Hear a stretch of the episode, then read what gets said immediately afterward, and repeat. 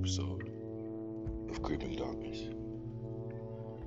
Today's episode will be on urban legends. It was Friday night, and Ashley, the 16 year old girl, was babysitting two little boys. The boys' parents weren't supposed to be at home until very late, so she put them to bed and sat downstairs in the living room to watch some TV.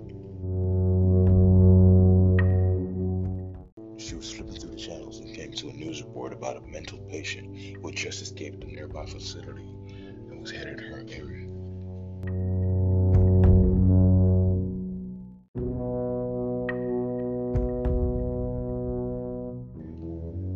She continued flipping the channels and she stumbled upon a movie she hadn't seen in a long time.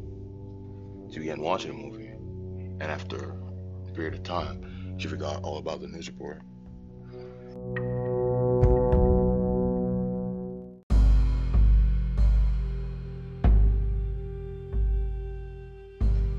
Upstairs, one of the boys woke up.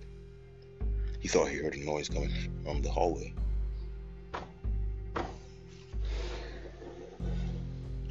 Child thought Ashley must be watching TV. The sound must have been from the program she was watching. The boy heard the sound again and woke up his brother. Together, they listened at the doors to the bedroom. The sound kept coming.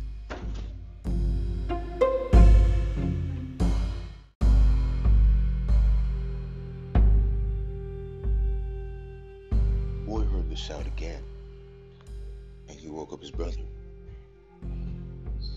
Together they sat down to listen at the bedroom door. The sound kept coming.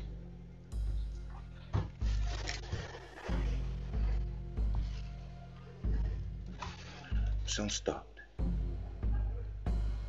But the boys were still nervous about leaving the safety of the bedroom.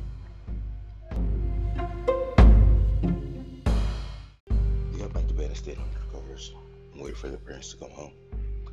When the parents came up in the house, they were struck by a gruesome sight. Ashley was laying halfway up the stairs with a trail of blood behind her. Her arms were cut off at the elbows. She'd been climbing the stairs on the bloody stumps of her arms. Pulling her badly injured body along to protect the children before she died of blood loss. Ashley's attacker was never found.